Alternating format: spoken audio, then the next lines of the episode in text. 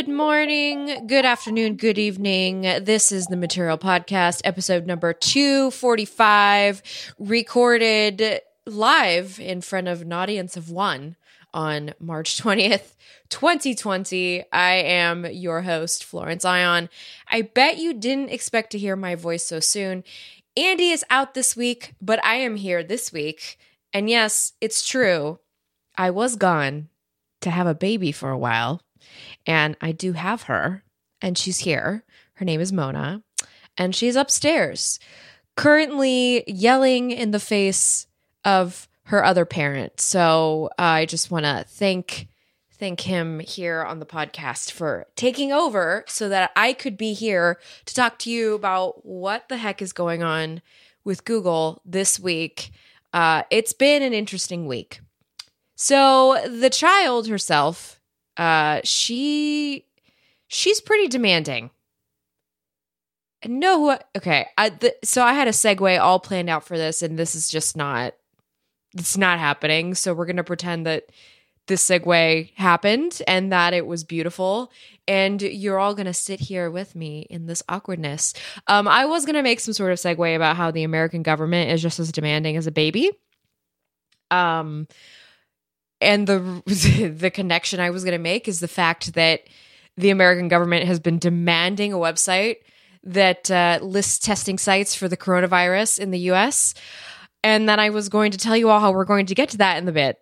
And I had this all written down in my little doc, uh, but it didn't work. It didn't materialize on material, so that's okay because because I feel safe enough here to allow the awkwardness of this to just kind of exist. So thank you for holding space for me and my awkwardness. Anyway, before we get into the serious news that has been hitting this week, I actually want to just kind of ask y'all how you've been doing. Okay. Everyone is in a state of validated panic right now completely understandable. And I'm noticing, you know, I've been on social media a lot this week. A, because again, I'm at home stuck with a newborn and um, it gets kind of isolating when you're just with a baby all day. And, you know, B, everybody else is also isolated in their own homes right now because we are experiencing a global pandemic. And I know some of you tune into this podcast to get away from the reality of it all, but I want to just sit in it for a little bit and kind of talk about it because it is happening. But thankfully, we have technology around us to kind of help, uh, just kind of help make things a little easier, right? I mean, that's what we kind of hope for. So, one thing I was trying to do so, in about an hour after I'm finished piecing together this podcast, I'm doing an online hangout via Hangouts. And I'm feeling kind of antiquated because I'm noticing that everybody this week is, I mean, if you had stock in Zoom, you're probably the only person right now who has made any money.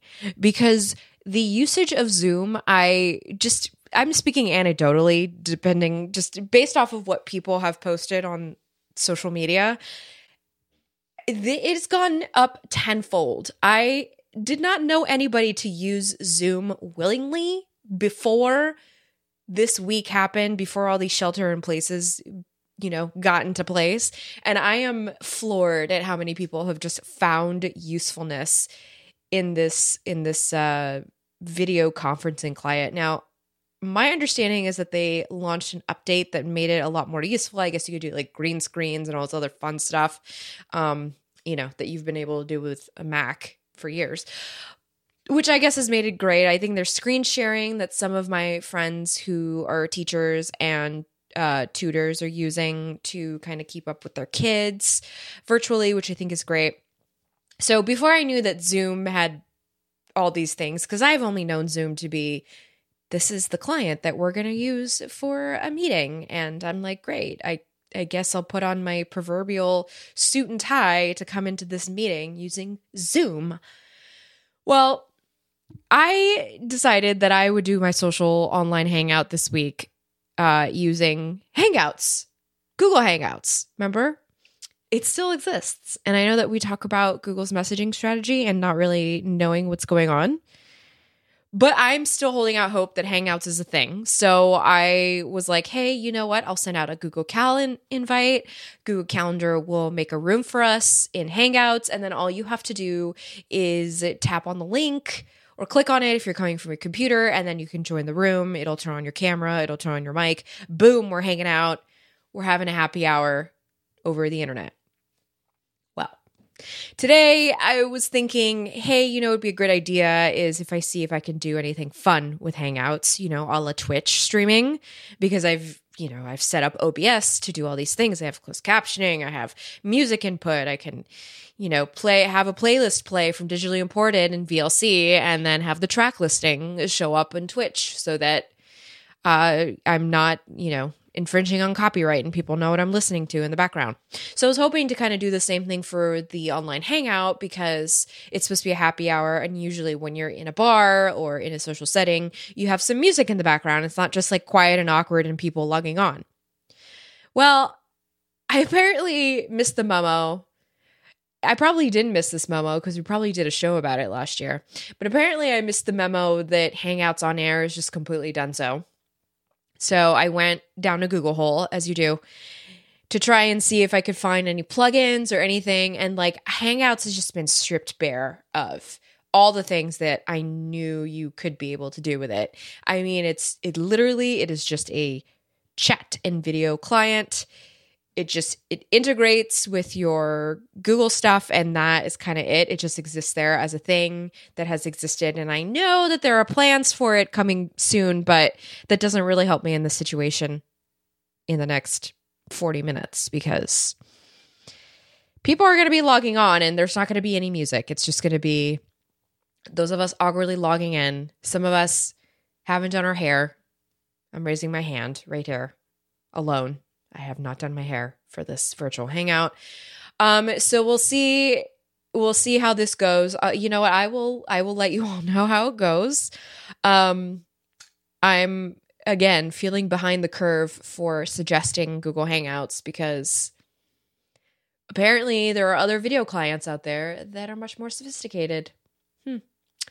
I guess I'm living in the past. Uh, anyway, I know a lot of you are stuck at home this week. I mean, we're all, majority of us are stuck at home.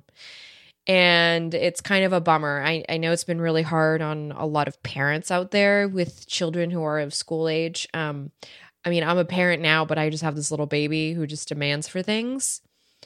And the de- her demands are fairly simple. She either wants to eat, she either wants to sleep, she either wants to be held, or she needs a diaper change. So it's really just you go down the line until you, you know, process of elimination here. You don't really have that with older kids. And a lot of uh, friends that I've been checking in this week, they're like, my kid just wants to go to school. Like, that's where they go and that's their routine. That's the thing they do. Like, we go to work, work, work, work, and um, they go to school. And a lot of parents this week, I've been checking in with them, they've had to basically become the teachers and become homeschoolers at home. And you know i have friends who are like digging deep into the past of elementary school math that they've learned. And they're just like how do you teach long division? And you know i'm realizing like i don't know. Maybe i should prepare myself for when mona becomes of age but neither here nor there. So i was you know on twitter today and i saw that uh, Google has launched a site called Teach from Home. So, in the last week, they sort of uh, launched a bunch of uh, online resources to kind of help teachers and parents who are at home kind of teaching their kids. They've launched a collection of training materials, a bunch they've launched a list of useful apps just to kind of help you navigate like what you can use in the Google sphere to help you do this virtual learning process. They launched a learn at home YouTube resource channel that's designed for families. So, one safe thing you could do on YouTube um, in between navigating all the unsafe things that you can do on YouTube. They've also put out a bunch of blog posts and webinars. Um, and they have made their premium meet features free for schools through July 1st, 2020. So this includes the ability to have 250 people in a call together, uh, the ability to record lessons and live stream them, and they they've also added educator controls for Hangouts Meet. I'm not an educator, so I don't get access to these things for my happy hour hangout. So bummer. I think it would have been fun to have a virtual chalkboard or something of the sort to have with my friends. This is like the first drink I've had, by the way, in nearly a year. Okay. I haven't had a drink in a very long time because of my child. And today was going to be the debut of my drinking. We were originally going to go to a champagne bar, but anyway, this isn't about me. I mean, this is about me because I'm one of the hosts on this podcast and Andy isn't here to regulate me. So, ha. Uh, anyway, so Google launched Teach from Home this week. It is a central hub of information, tips, training, and tools from across Google for education to help teachers keep teaching even when they are in the classroom. So the toolkit, it's a PDF form. You can download it, it comes in the variety of languages, and it basically shows you how to access all the things that I just mentioned. Um, parents, I'm sure you could finagle this in your own way to kind of see what Google's made available for you to help you out. Um, but everybody's pretty much using Zoom for the the parents. I mean, not the teachers. I know teachers have access to different kind of resources, but the parents that I know are using Zoom. Um, I don't know. You know what? Send me a tweet if you'd like. Um, or if you're in my Discord and you listen to the show, you can just send me a message. Kind of let me know how you are weathering this life change right now with your kids at home. I know it's tough. Um, California governor has said not to expect kids to go back to school at all this year. I know that we're trying to all kind of be grateful and look at the bright side of life. Yay, we get to be at home with our families and all this, but um it's it's kind of hard to have life go on when you were kind of thrust into something that you weren't really expecting to happen and if there's anyone out there with some like tips even if it's not like google related if it's just something you figured out how to do virtually um, with using the tech that already exists in your home I think it'd be really great if you reach out to me because I would love to offer some tips. I know there's a lot of parents that tune into the show and that there's a lot of parents that are at home with their kids trying to act as parent, provider, and teacher right now. Uh, and I know I know technology can help us in these times. So, you know, let me know. Let me know. All right. So we're going to actually go into a break. I need a break. I need a water break. Uh, and then we're going to get to our first topic of the week. This episode is brought to you by Pingdom from SolarWinds. Do you have a website? And does your website have a shopping cart, registration form, or contact us page? If you answered yes to these questions, then you need Pingdom. Nobody wants their critical website transactions to fail. That means a bad experience for your users and could mean lost business for you. But the good news is you can set up transaction monitoring with Pingdom. Transaction monitoring will alert you when cart checkout, forms, and login pages fail before they affect your customers and your business. Pingdom will let you know the moment any of these fail in whatever way is best for you. You can customize how you're alerted and who is alerted depending on the outage severity. Pingdom cares about your users having the smoothest site experience possible. And if disaster strikes, you will be the first to know. It's super easy to get started. Go to pingdom.com slash relayfm right now for a 14-day free trial with no credit card required. When you sign up, use the code MATERIAL at checkout to get a huge 30% off your first invoice. Thanks to Pingdom from SolarWinds for their support of this show and Relay FM. We are living in a weird time, folks. Um, I I mean, it's the the least that I could say about what's going on right now. I was not expecting that my maternity leave. I was expecting to be isolated and just kind of like at home entering this new life uh, with this baby and kind of figuring out life as a parent to a newborn and um you know I was hoping to kind of have to kind of take it easy, take it slow. I did not expect the things that took place this week, which was the shelter in place. Um, the county that I live in was one of the last counties that in the Bay Area that implemented the shelter in place, and it it's it's a ghost town out here in the suburbs, like even more so than it is already. Because granted, the suburbs are usually pretty quiet as it is, but I mean, it is super quiet. Like people not really out walking as much. Um, we've been my husband and the baby and I have been going out to kind of take short 20 30 minute walks around the neighborhood. We live in a really hilly neighborhood, so it's been kind of like the most exercise we've gotten, which, you know, it helps. Um and usually the sidewalks are much more filled with people walking their dogs or what have you, but it's been a little scarce out there. Um, I live next to a playground, and the playground has been emptied except for like a couple of kids around there, you know, with with the parent.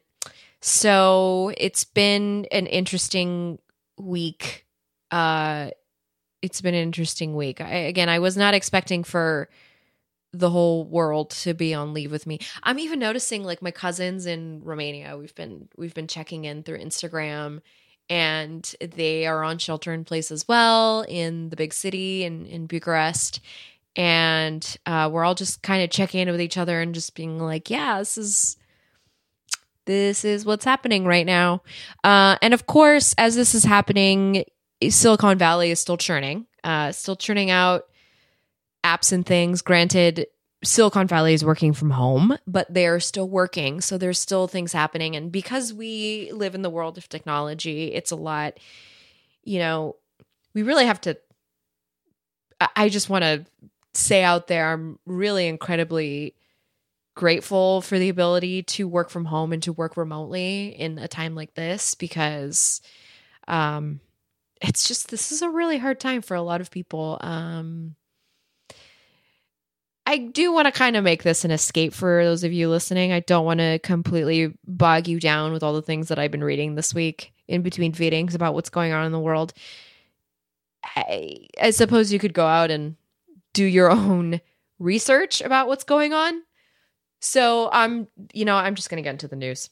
So last week, uh, the U.S. president Trump revealed in a news conference, um, much to Google's surprise, that Google would be launching a website that would help folks find places to get treatment for the coronavirus.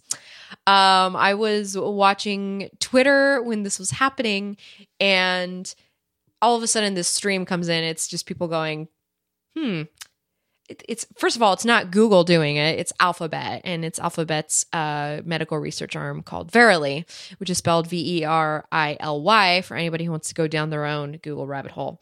So Trump had claimed that 1,700 engineers at Google were working on a coronavirus test finding tool that would be ready in a few days. He did this press conference last Friday.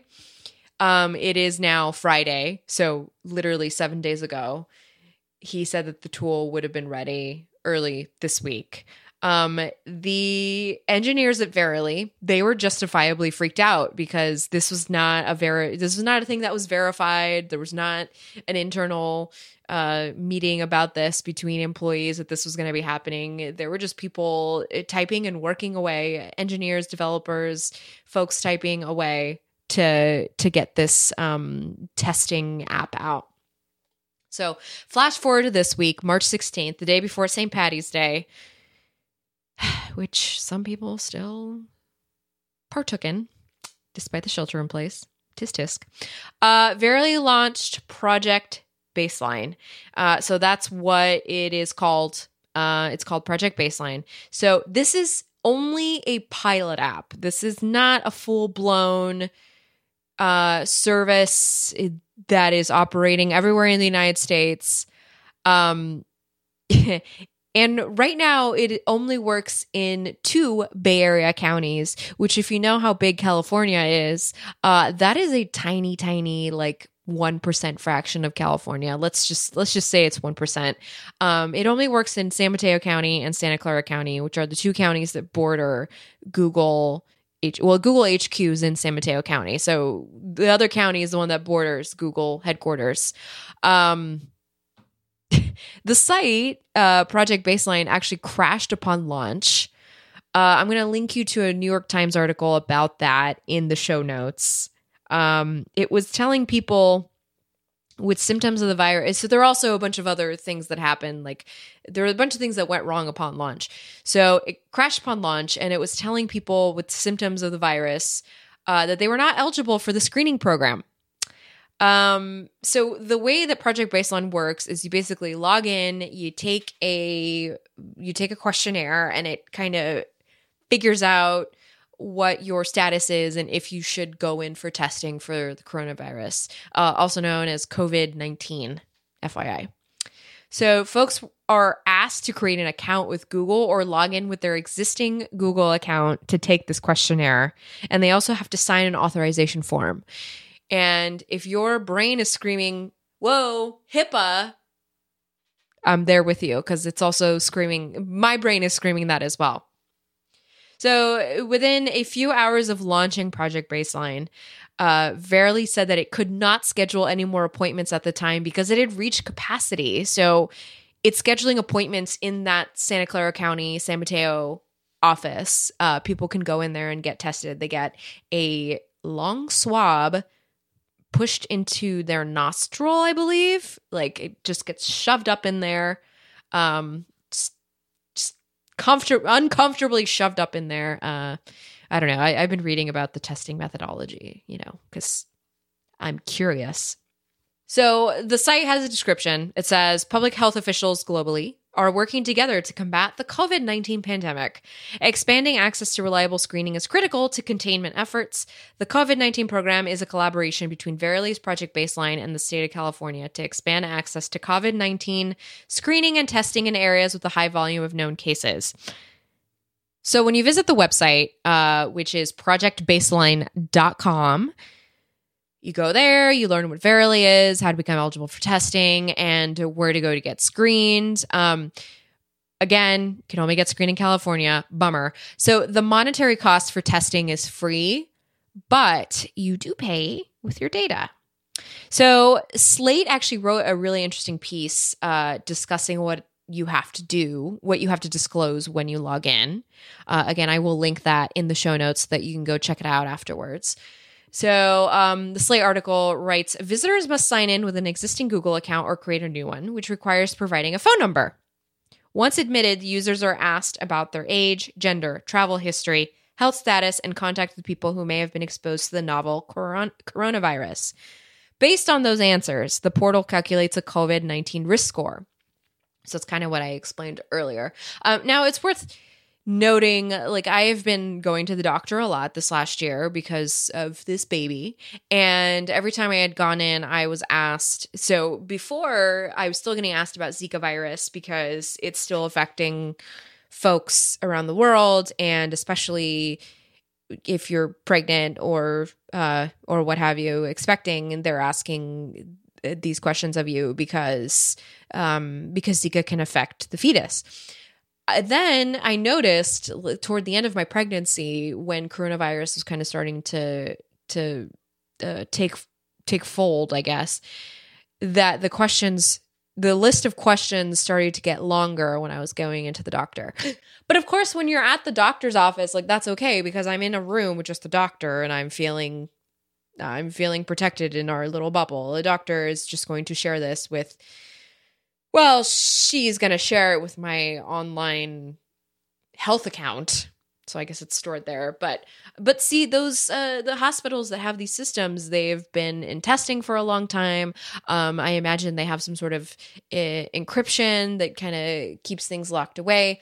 Um, this is you giving your data to Alphabet slash Google, which might in this day and age and just what we've been talking about on the material podcast for the past couple of years might make you feel a little weird because you're basically i mean a hospital is a private entity but when you walk into a hospital it's like you already have made that contract with yourself. Like i'm in a hospital. I will do everything i need to do here at the hospital or the medical center to make sure that i am taken care of. When you're logging online to a website things are a little bit more dubious. You're not making that contract with yourself. Like, this is safe. This is the thing that I need to do for my safety. But considering we're all like locked in our houses right now, um, this is kind of the way to to do this so that you can get help. I mean, I'm hearing reports from folks that they're calling into hospitals and there's like long wait times to figure out what to do. So I can imagine that this is something that, you know,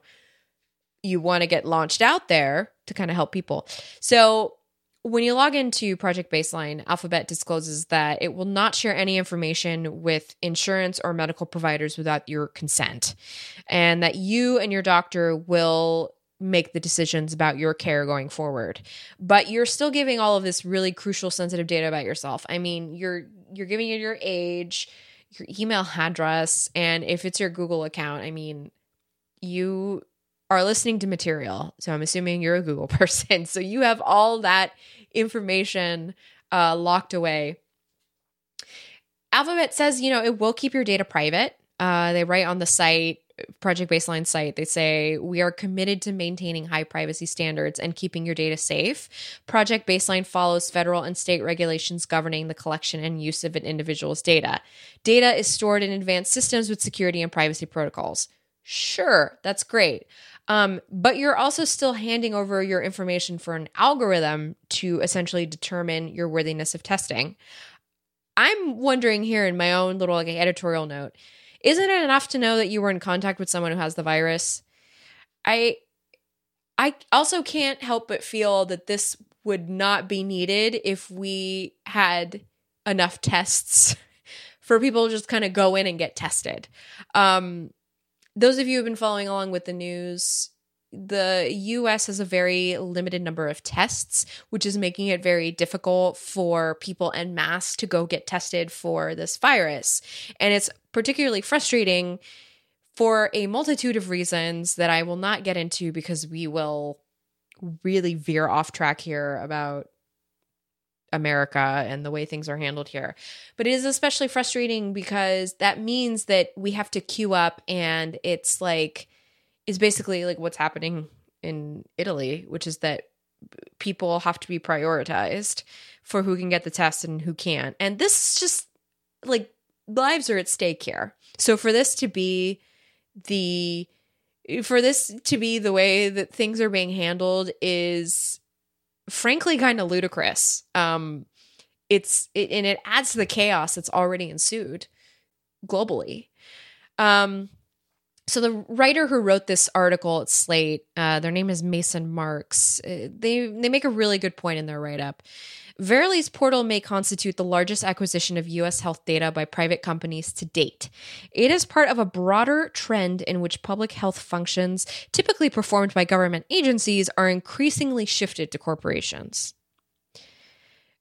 Look, we love Google here at the Material Podcast. Um, we know that Alphabet has been working in the medical field. We know that this is something the Silicon Valley is going after, uh, particularly this year in 2020. Which, by the way, just as a side note, I do find it incredibly ironic that like all of this is hitting the same year that. Uh, maybe not ironic. I think coincidental is the right word. I find it incredibly coincidental that this is all just like happening in the same year. But anyway, I think it, it that is a very good point that the frustrating part of all this is that we are depending on a private corporation to do to do this triaging for us versus having these systems in place so that you could just call a number, talk to somebody on the phone and have them tell you if you need to come in or not. Like it's just points out a lot of inequities in um, in medicine in America. It points out a lot of things that are wrong with the system that we have right now, and not trying to turn this into the podcast of what's wrong with America, but because this is a global pandemic and it is affecting our governments in uh, a particular way, we're all going to see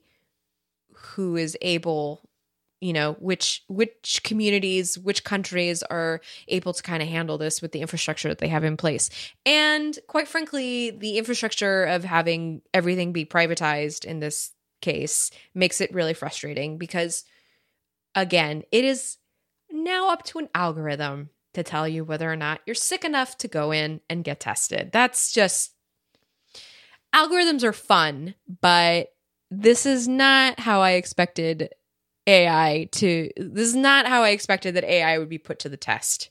Um, and mind you, again, Project Baseline is it's beta. Um, it is super beta. So I guess we'll. I, I, think I'm gonna take a wait and see approach on this, see how it kind of builds up. And I'm really sorry to everybody who tuned in to the president saying that this is something that was gonna benefit the country because there's just there's just no way. Um, but just to kind of like end this with some stats. So as of March 18th, the baseline COVID 19 pilot program it's tested more than 130 individuals and over 350 more appointments have been scheduled this week alone. Uh, the first results will be returned in the coming days. So this is two two days ago. Um, I will be kind of watching to see if we get any results from this. Mm, you know, kind of check in next week and see what's going on with Project Baseline. Uh, the online screener, by the way, has been completed by 12,000 people that's a lot of people whose data is now on alphabet servers somewhere.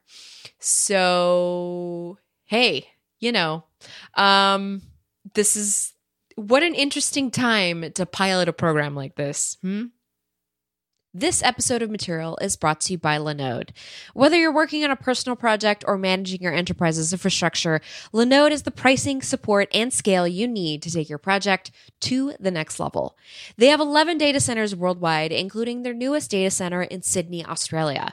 And with their enterprise grade hardware, S3 compatible storage option, and their next generation network, Linode delivers the performance you expect at a surprisingly good price. Get started on Linode today with a $20 credit for listeners of this show, and you'll get access to native SSD storage, a 40 gigabit network, and industry leading processors, Linode plans starting as low as $5 dedicated CPU plans with physical cores reserved just for you, and one click installs of the most popular apps, including WordPress, LAMP stack, and game servers for Minecraft. There's more where that comes from. Go to linode.com slash material and use the promo code material2020 when creating a new Linode account. You'll get $20 credit toward your next project. Oh, and by the way, Linode is hiring right now. So if that's something that interests you, go to linode.com slash careers to find out more. Once again, that's linode.com slash material on the promo code material2020 for that $20 credit. Our thanks to Linode for their support of this show and all of Relay FM. And I'm back. I know I cut kind of uh, sporadically in that last act, but uh, my baby started to break down upstairs. And with the way the HVAC is set up in our house, I can hear her screams almost perfectly through the vents in my downstairs office. Uh, and I feel when I hear those screams happening, my body, I tend to have a physical reaction to it. It's it's really hard to hear your baby cry. It's and it's a certain kind of crying. It's not the crying where it's like wow wow I'm I'm hungry or wow wow I'm uncomfortable. It's like I am severely upset by something. I'm not even sure what that something is. You probably won't figure out that something is, but I need to be held at this exact moment. So, what I did is I stopped recording. I went upstairs and I grabbed her from her little boppy, which is this little indented pillow that you put babies in. And I just held her for a little while. And eventually I had to kind of hold her for another hour or two more after that. Um, I, again, this is just new life as a mom. It's, it's interesting the things that I do now that I didn't expect to be doing, um, even just a month and a week ago before she was born. So that's my new normal, but I'm back albeit kind of a day later, but that's okay because we're just going to go through some of the last news items that have kind of happened this week. And I think that they're still pretty timely given what's been going on in the world of Google. So I was originally going to report on the fact that Google I.O. is not happening anymore this year. And that's a huge bummer for me because I personally was looking forward to coming back to work around Google I/O time. I had basically planned to come back from my maternity leave hibernation and kind of come out into the sun and into the world at Google I/O, which takes place at an outdoor venue called the Shoreline Amphitheater, and it's in Mountain View, California, which is in one of those counties where Verily is doing coronavirus testing. So I was really looking forward to this happening. It was supposed to take place May 12th to 14th, which is a couple days after my birthday, couple days after Mother's Day. So it was going to be going into Google I/O after what I was anticipating to be a high of a weekend because it's my birthday and then the next day is Mother's Day, so it's like this weekend of just celebration followed by a week hanging out with Google people and hanging out with people that I hadn't seen in a long time and you know, getting to like talk to execs and getting to go hands on with all this new technology and just kind of getting to be in that world. Um, Google I/O is a huge it's a huge event for me as a freelancer as well because it's a great way for me to just kind of network and catch up with everybody in one place. Anyway, that's not happening this year. That's not happening partially because of this global, well, actually, fully because of this global pandemic that's been going on. Um, now, Google originally planned that, or originally announced that it was going to kind of put the kibosh on Google I/O on March 3rd, a few weeks after the world kind of realized that coronavirus was going to hit us pretty hard. But a lot of us were hoping that Google would pretty much put it put it uh, to rest until later on in the year, kind of hoping that it would bring it back. Um, there's a couple of other developer conferences that are doing this as well. So Microsoft is doing this with Build. Uh, Apple's doing this, with WWDC, Facebook's doing it with the developers conference. Unf- uh, so actually, what those companies doing is moving it online. I thought that Google would do the same thing with Google I/O because we've already seen that it has some of the infrastructure in place for doing the online keynotes, the online sessions, but I guess it's not happening this year.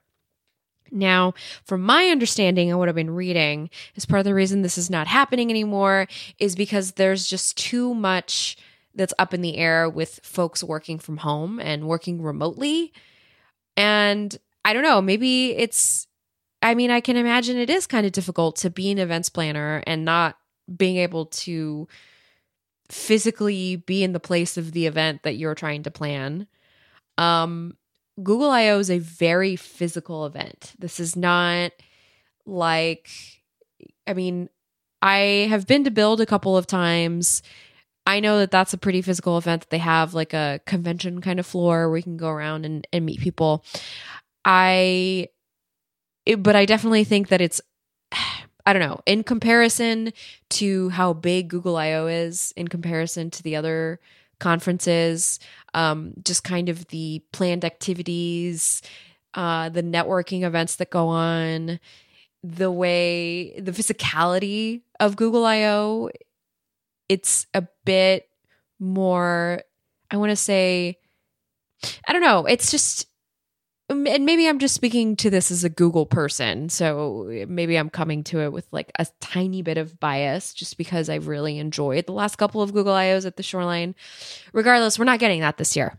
Um, in a statement on its I/O website, Google wrote, out of concern for the health and safety of our developers, employees, and local communities.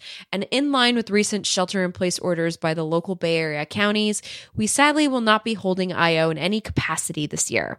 Right now, the most important thing all of us can do is focus our attention on helping people with the new challenges we all face. Please know that we remain committed to finding other ways to share platform updates with you through our developer blogs and community forums. I don't know what this is going to mean for the Pixel 4a announcement that's supposed to happen this year. I don't know what this is going to mean for the new assistant announcements that usually happen around the Google I/O time. I don't know what this is going to mean about uh, Android 11 and how we're going to learn about it. Does this mean that we're just going to have silent uh, announcements, just you know, surreptitious blog posts that come through and ah, it's an announcement. Okay, everybody tweet about it, write about it. I personally, as a Google person, as a person who is a fan of Google and as a person who covers it, I personally don't want to see that happen because I think that there's a certain interaction that takes place when these things are announced in the way that they are announced that is healthy for the community.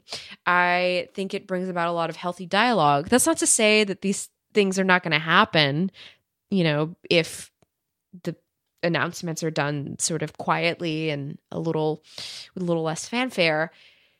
But I just I also just feel like with everything that is going on in the world right now, it'd be nice to have that bit of fanfare to look forward to. It would be nice to have an online keynote or an online event that we could all kind of like tune into, get our online communities together. We're seeing so many online communities coming together right now in this time.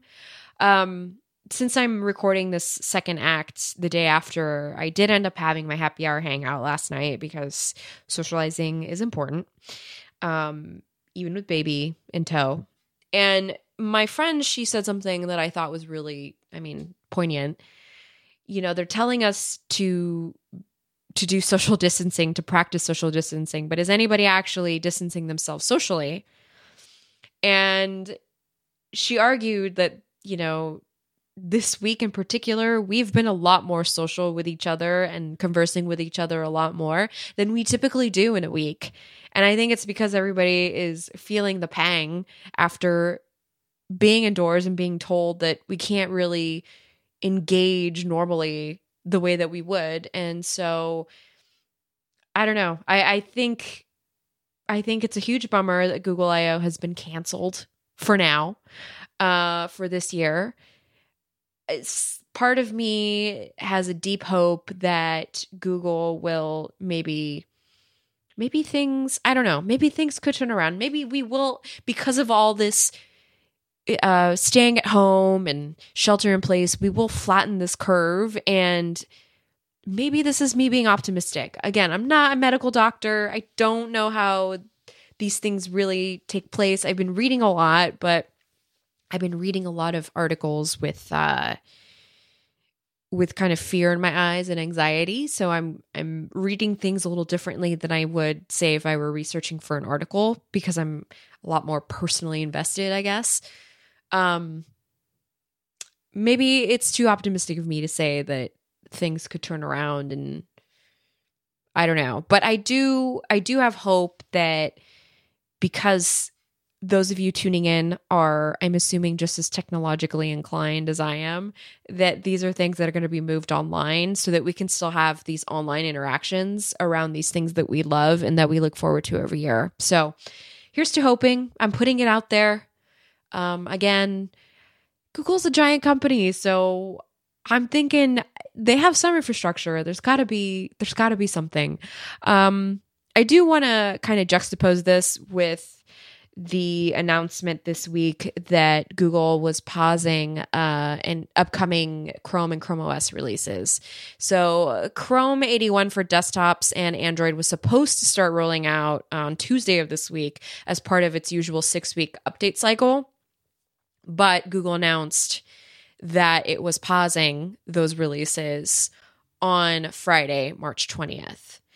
Um, the company cited the quote adjusted work schedules unquote as the reason behind the pause and that again is very much related to the coronavirus and the way things have shifted around that so I'm imagining that because of that adjusted work scheduling, um, because they're trying to prioritize employees and and the health of folks, that these things are not going to be happening. I mean, that's making me think like, are we going to have Android 11 out at the end of this year? As it in the usual update cycle that we have, because aren't they usually churning away at it at this time? Um, I will say there was a a tidbit this week that the Android team mentioned quote learning how to adapt to these extraordinary times unquote um the Chrome team had written our primary objectives are to ensure they continue to be stable, secure, and work reliably for anyone who depends on them. We'll continue to prioritize any updates related to security, which will be included in Chrome 80. So, security updates are still happening, um, but I think the big stuff is taking. It's gonna it's gonna slow down. Things are gonna slow down this year, and I'm very curious to see how much is gonna slow down in our world of technology because of the coronavirus. Again, I know a lot of you tuned into this podcast hoping to kind of get away from it all, but the reality is what the reality is. I'm going to say if you are having a tough time, um, I want to just kind of close out this podcast and say, please reach out to me. I'm on Twitter at Oh That Flo. Um, I have a Discord. There is a link floating around on my website, florenceion.com, if you want to join. Sometimes I post the link uh, during the week on my Twitter feed. I post a uh, an expiring link though because I I don't like bots and I don't like mean people, and I want to keep it a safe community. I want to keep it a safe uh, space. And if you're feeling like you could use a safe space right now, I just want to offer that to you. Um, I have every intention of keeping the Material Podcast a safe space for folks during this trying time. You know, we are going to keep talking about what's going on in the realm of Google and kind of following along with the company and the changes that it's making in adjusting to what's going on in the world right now. Uh, but we're also going to talk about the things that we really love. And um, as we're all stuck at home, you know, there's still a lot of technology that we can play with. There's still a lot of apps that we can play with. And so, write me, let me know if there's anything out there that you have come across in the Google Play Store that is bringing you a lot of joy. Um, I know Animal Crossing came out this week for the Nintendo Switch. There's a lot of people out there playing the game right now if there is an app or something that you love to use in conjunction with a game or what have you, like let me know. My ears are yours. My eyes are yours. I'm here for you. I'm just kind of hanging out at home with my baby. So I'd love to hear from you. And uh, this is me signing off for this week and saying goodbye. And um, I hope you are all taking care of yourselves as well as you possibly can. Until next week.